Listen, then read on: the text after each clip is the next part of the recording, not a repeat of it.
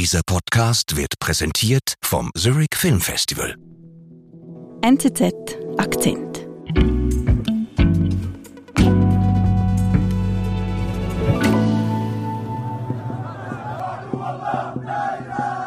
Hallo Jonas. Hallo Marlon. Ziemlich aufgereizte Stimmung hier. Ja, das sind Proteste in der ostlibyschen Küstenstadt Darna. Da haben sich tausende Männer versammelt vor der Al-Sahaba-Moschee. Das ist ein Wahrzeichen der Stadt. Und hinter dieser demonstrierenden Menschenmasse erstreckt sich diese Trümmerwüste, die die Flutkatastrophe zurückgelassen hat. Und ja, diese Männer, sie fordern Rechenschaft, sie fordern Gerechtigkeit, mhm. sie fordern die Regierung auf, zurückzutreten. Und diese Aufnahme dieser Demonstration, die stammt vom 18. September, das ist ziemlich genau eine Woche nach der Flutkatastrophe. Und in den Gesichtern dieser Männer spiegelt sich die Trauer, die, die Verzweiflung. Manche weinen, andere beten.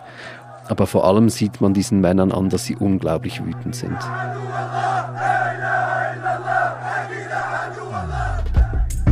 Für die Menschen in Darna steht fest, nicht Naturgewalt, sondern das Versagen unfähiger und korrupter Politiker hat zur Flutkatastrophe mit tausenden Toten geführt, sagt Auslandredaktor Jonas Roth. Ich bin Marlin Oehler.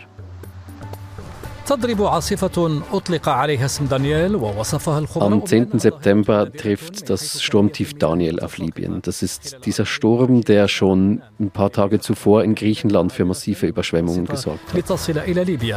Dieses Sturmtief zieht dann übers Mittelmeer und gewinnt dort noch an zusätzlicher Stärke und da gibt es schon Warnungen von Meteorologen, dieser Sturm werde auf die libysche Küste treffen.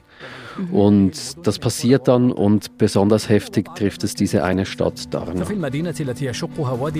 Dort, wo der Sturm heraufzieht, bringen sich die Leute eigentlich in Sicherheit. Es gibt da Anweisungen von den Behörden, man solle zu Hause bleiben und ganze Familien befolgen auch diese Anweisungen, gehen in ihre Häuser, während draußen der Regen fällt.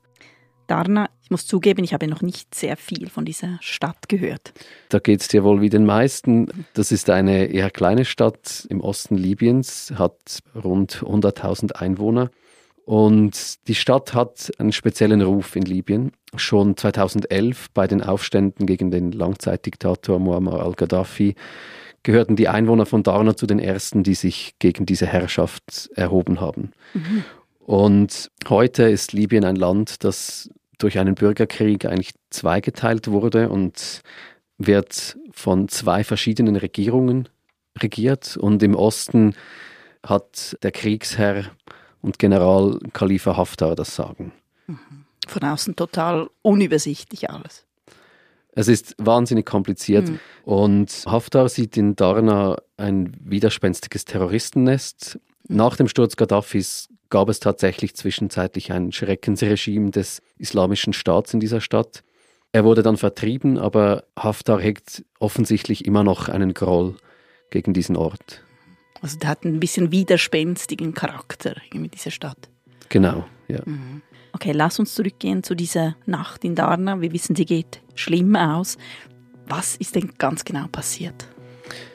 Ja, dieser Sturm trifft auf die Küste, bringt teilweise Rekordmengen an Regen mit sich und südlich von Darna erstreckt sich eine große Schlucht mit mehreren Seitenarmen. Mhm. Und in dieser Schlucht gibt es zwei Dämme. Und nun sammelt sich dieses Wasser in der Schlucht und hinter diesen Dämmen, wo es sich langsam anstaut. Mhm. Doch diese Dämme sind für solche Regenmassen nicht gemacht. Und brechen. Genau, sie mhm. brechen. Also von diesen Dämmen ist heute praktisch nichts mehr übrig. Die wurden regelrecht fortgespült. Mhm. Und dann bricht eigentlich eine Flutwelle über dieses Darna herein, gewissermaßen ein Tsunami aus dem Landesinneren. Und die Leute sind in ihren Häusern, viele schlafen. Also das dann, war mitten in der Nacht? Das war mitten in der Nacht. Mhm. Dann kommt diese Flutwelle und reißt unzählige Häuser mit ihren Bewohnern mit sich ins Meer. Mhm. Ich habe hier Satellitenbilder dabei. Auf diesen sieht man die Stadt vor der Katastrophe und danach. Und eigentlich hat es in der Mitte der Stadt eine riesige Schneise. Rund 25 Prozent der Stadt sind nicht mehr da. Das ist unglaublich. Also ein Teil der Stadt sieht wirklich aus, wäre sie dem Erdboden gleichgemacht. Ja, genau. Es ist nur noch ein, ein Trümmerfeld mitten in der Stadt. Also das ist eine Katastrophe von unvorstellbarer Gewalt, die über einen kleinen Ort hereingebrochen ist. Mhm. Und der Gedanke, dass da wirklich Familien im Schlaf überrascht wurden von, von solchen Wassermassen, das hat mich auch berührt. Das ist unglaublich tragisch, dass in so kurzer Zeit so viele Menschen mhm. einfach ins Meer gerissen werden. Mhm. Ich kann mich an wenige Naturkatastrophen erinnern, die irgendwie ein ähnliches Ausmaß haben. Vielleicht das Erdbeben in der Türkei oder der Tsunami in Südostasien. Mhm. Also dass in so kurzer Zeit, so unerwartet, so viele Menschen eigentlich sterben. Ja, und die Opferzahlen sind auch wirklich hoch. Der Rote Halbmond spricht von über 11.000 Toten und es werden mindestens 9.000 Menschen weiterhin vermisst. Mhm. Also es ist ein riesiges Ausmaß dieser Katastrophe und es zeigte sich auch relativ schnell, dass die, die Behörden in Ostlibyen komplett überfordert sind mit, mit diesem Ereignis. Mhm. Die Hilfe läuft nur schleppend an. Es gibt zu wenige schwere Geräte, mit denen man die Trümmer beiseite räumen kann, um Überlebende zu bergen. Die Friedhöfe sind voll. Man hat begonnen, Massengräber auszuheben. Die Trinkwasseranschlüsse sind zerstört und auch wegen dieser Leichen im Boden wird das Grundwasser verseucht. Das heißt, es gibt jetzt gesundheitliche Probleme bereits sind mehrere Menschen erkrankt wegen dem Konsum dieses Wassers. Also es ist pures Chaos in Darna. Wir sind gleich zurück. Am 19. Zurich Film Festival sehen Sie die Kino-Highlights der Zukunft als Premieren. In unserem Festivalzelt auf dem Sarsi-Lütterplatz erwarten Sie zudem ein musikalisches Rahmenprogramm, höchster Kaffeegenuss und exquisite Afterwork-Drinks vom 28. September bis 8. Oktober. Tickets auf zff.com. Cause life is better with movies.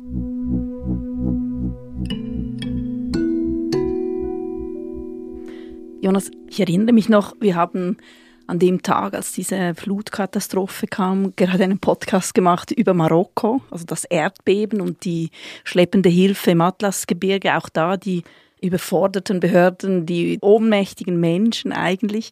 Und dann direkt kurz danach kam Libyen. Und irgendwie hatte ich den Eindruck, das ist nicht gleich präsent, aber in den Medien. Das ist ein falscher Eindruck. Ich glaube, das stimmt schon. Also dann kam einfach irgendwie nochmal eine Katastrophe und das hat man zunächst gar nicht so zur Kenntnis genommen. Und für die Menschen vor Ort in Libyen ist es etwas anderes als in Marokko, weil Libyen ist im Gegensatz zu Marokko ein Failed State. Also da läuft gar nichts koordiniert ab. Das, das ist ein nicht funktionierender Staat. Es ist ein mhm. nicht funktionierender mhm. Staat. Wie gesagt, er ist zweigeteilt zwischen zwei Regierungen, ein zerstrittenes Bürgerkriegsland und da ist es jetzt unglaublich viel schwieriger, Hilfe effektiv zu organisieren. Mhm. Das hat einerseits mit der libyschen Bürokratie zu tun, mit der Korruption vor Ort. Das hat aber auch mit den Auswirkungen des Unwetters zu tun. Also der Weg nach Darna. Vor der Katastrophe ging eine Autofahrt von Benghazi nach Darna etwa drei Stunden. Jetzt sind es wohl rund sieben Stunden. Mhm. Und sonst kommt man eigentlich nur noch über das Meer nach Darna. Und weil eben diese Hilfe so lange auf sich warten ließ, weil jetzt das Grundwasser verseucht ist, befürchten Hilfsorganisationen schon die nächste Krise, eine Gesundheitskrise, dass sich da Krankheiten wie Cholera, Hepatitis A oder Typhus ausbreiten. Was macht das mit den Menschen in Darden? Also, dass diese Hilfe ausbleibt und die Katastrophe immer noch größer eigentlich wird? Man konnte das eigentlich am Fernsehen mitverfolgen, wie die Wut in dieser Stadt gewachsen ist. Vor den Kameras der internationalen Presse äußerten sich diverse Bewohner von Darna und beklagten diese unhaltbaren Zustände in der Stadt. Everything is wrong about Libya. Everything is wrong. Education, health system. Dieser junge Mann hier sagt eigentlich, dass in Libyen alles schief laufe, in jedem Lebensbereich sei alles komplett chaotisch. Er sagt, die Politiker würden das Geld der Menschen ausgeben, ohne auf sie zu hören. Und Jetzt fragen Sie sich natürlich, war diese Katastrophe wirklich unausweichlich? War der Tod von tausenden Menschen wirklich nicht zu vermeiden? Da beginnt dann auch die Stimmung zu kippen, wie du anfangs diese Proteste beschrieben hast. Genau, also mhm. eine Woche nach der Katastrophe kommt es zu dieser Demonstration im Zentrum von Darna. Dieser ohnmächtige Schmerz hat sich inzwischen in, in Wut verwandelt, in Wut der Bevölkerung, die jetzt erkannt hat, dass dieses Desaster auch menschgemacht ist. Mhm. Und vor dieser, vor dieser Moschee versammeln sich tausende Männer und, und rufen in Sprechchören ihre Slogans ähm, und ihre Forderungen. Mhm. Hört man hier, was, was rufen sie? Sie sagen zum Beispiel, Diebe und Betrüger sollen hängen und äh, sie spielen damit an auf die grassierende Korruption im Land und mit den Dieben sind die Politiker gemeint, die den Leuten das Geld aus der Tasche ziehen. Mhm. Sie fordern auch die Absetzung des ostlibyschen Parlaments und sagen eigentlich ganz offen, dass es Korruption war, die zu dieser Katastrophe geführt hat. Wie meinen Sie das? Nun ja, Darna war jetzt schon länger nicht in einer guten Verfassung. Das hat mit diesem Streit zu tun, äh, mit diesem Groll, den Haftar auf diesen Ort hat. Das hat aber auch damit zu tun, dass praktisch kein Geld in Infrastruktur investiert wurde. Mhm. Und zum Beispiel diese beiden Dämme südlich der Stadt, die wurden während Jahrzehnten nicht instand gehalten. Mhm. Obwohl Und, man wusste, die sind eigentlich nicht mehr ganz fit. Ja, das mhm. war eigentlich offensichtlich. Und auch aus diesem Grund entlädt sich jetzt diese Wut immer mehr. Also diese, diese Demonstration, das ist nicht das Ende von diesem Abend am 18. September. Im Anschluss zieht dann ein wütender Mob durch die Straßen von Darna.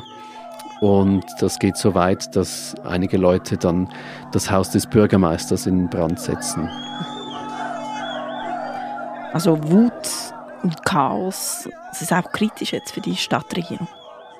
Ja, also die merken, es wird für uns jetzt ungemütlich, die Stimmung kippt gegen uns. Die sind auch völlig überfordert mit der Situation, ganz offensichtlich. Es wird dann auch zwischenzeitlich die Internet- und Telefonverbindung gekappt oder gewisse Leute gehen davon aus, dass die Regierung diese Verbindung gekappt hat. Was feststeht, ist, dass die Behörden Journalisten aufgefordert haben, die Stadt zu verlassen. Offiziell ist hier die Begründung, dass die Journalisten die Rettungsarbeiten behindert hätten. Aber es kommt ihnen wohl auch gelegen, wenn nicht allzu viele Kameras auf dieses Chaos gerichtet sind und auf diese Wut der Leute, die in Darna protestieren. Warum? Sie, also was fürchtet die Regierung? Ich glaube schon, dass sie Angst davor haben, dass dieser Zorn auf den Rest des Landes überschwappt. Ist die, diese Gefahr denn real im Moment? Ich finde das eine schwierige Frage, weil das Potenzial für Wut ist vorhanden. Libyen ist ein kaputtgemachtes Land mhm. und über Jahre ist zu viel Geld in die Taschen der Eliten geflossen, in irgendwelche Milizen, die sich gegenseitig bekämpfen, auf Kosten der Bevölkerung. Dabei wurde die Infrastruktur komplett vernachlässigt und von diesen Umständen sind sehr, sehr viele Libyer betroffen. Aber ob jetzt diese Katastrophe genügend Mobilisierungspotenzial hat, um so viele Leute auf die Straße zu bringen, wie das damals der Fall war bei den Aufständen gegen Gaddafi, ich weiß es nicht. Die Leute sind nach Jahren des Bürgerkriegs auch müde mhm. und wünschen sich eigentlich nur ein Leben in Frieden. Mhm. Also das heißt, es ist nicht unbedingt jetzt der berühmte Tropfen, der das Fass zum Überlaufen bringt. Mhm. Jonas, aber gibt es denn irgendeine Hoffnung für dieses gebeutelte Land, für Libyen? Also wenn diese Katastrophe etwas Gutes mit sich gebracht hat, ist, dass dieser Gemeinsinn der Libyer vielleicht wieder ein bisschen zum Leben erweckt wurde. Mhm. Auch wenn das Land geteilt ist, die Kontakte über die Linien hinweg, die bestehen natürlich nach wie vor. Da gibt es Familien in beiden Seiten. Und nach der Katastrophe ist eine, eine sehr große Solidarität entstanden, wo viele Leute in Eigeninitiative Hilfslieferungen organisiert haben, sofort rübergefahren sind, um zu helfen. Mhm. Und diese, diese Solidarität, diese Hilfsbereitschaft, dieser Gemeinsinn, so etwas hat man in Libyen seit Jahren nicht mehr gesehen. Und mhm. Womöglich merken die Leute jetzt auch, was einmal war oder was sie alle miteinander verbindet. Dass sie zusammengehören. Dass sie zusammengehören mhm. und Insofern könnte Darna vielleicht zu einem Anstoß werden für eine Veränderung im Kleinen, die aber insgesamt etwas Gutes mit sich bringt.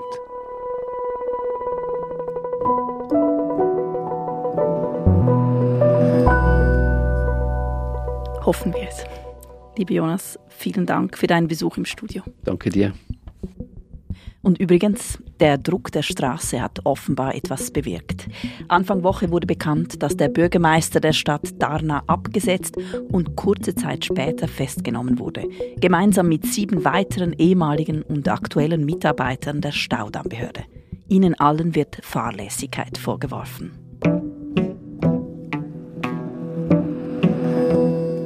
Das war unser Akzent. Produzent dieser Folge ist David Vogel. Ich bin Marlin Oehler. Bis bald.